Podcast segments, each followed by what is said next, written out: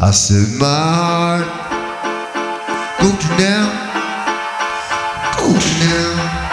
I'll prove thee with myrrh, therefore enjoy pleasure. Behold, this also is vanity. I said of laughter, it is man of myrrh, what does it?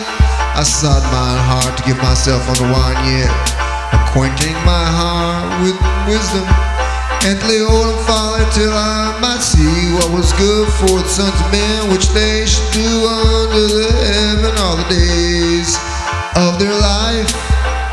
I made me great works, I planted me houses, I planted me vineyards, I made me gardens and orchards, and I planted trees in them of all kinds of fruits, I made me pools of water, the water there with the wood that brings forth trees, I got me servants and maidens, and I had servants born in my house, also I had great possessions, a great small cattle above all. That were in Jerusalem before me, I gathered me also silver and gold, the peculiar treasure of kings and of the provinces, I got me men singers, women singers, and the light of the sons of men as musical instruments and that of all sorts.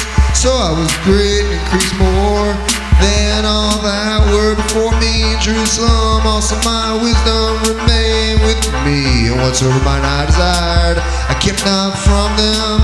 I withheld not my heart from any joy, for my heart rejoiced in all my labor. This was my portion of all my labor. Then I looked on all the works that my hands had wrought, and all the labor that I had labor to do. And behold, all was vanity, vexation of spirit. There was no profit under the sun. I turned myself behold wisdom, and that is folly. For what can the man do that comes after the king?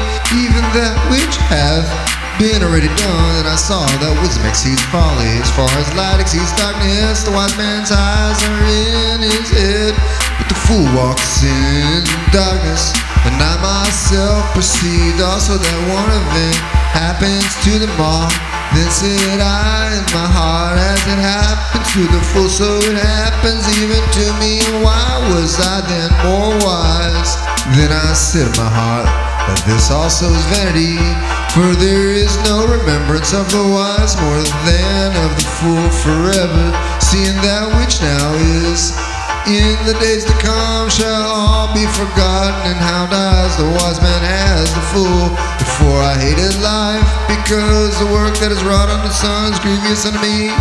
And vexation of spirit, yeah, I hate it.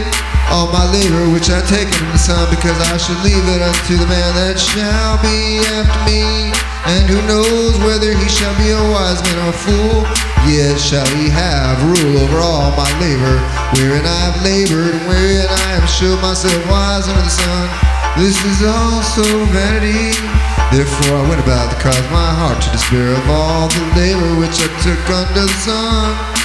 For there is a man whose labor is in wisdom and in knowledge and in equity, yet to a man that has not labor therein shall he leave it for his portion. This also is vanity and a great evil for what has man of all his labor and of the vexation of his heart wherein he has labored under the sun. For all his days of sorrow and his travail grief, yea, his heart takes no rest in the night. This is also vanity. There's nothing better for man than he should eat and drink, and that he should make his soul enjoy good in his labor. This also I saw that it was from the hand of God. For who can eat, or who else can hasten hereunto more than I? For God gives to a man that is good in his sight wisdom and knowledge unto joy, but to the sinner he gives travail together and heap up, that he may give it to him that is good before God. This also is vanity and vexation of spirit.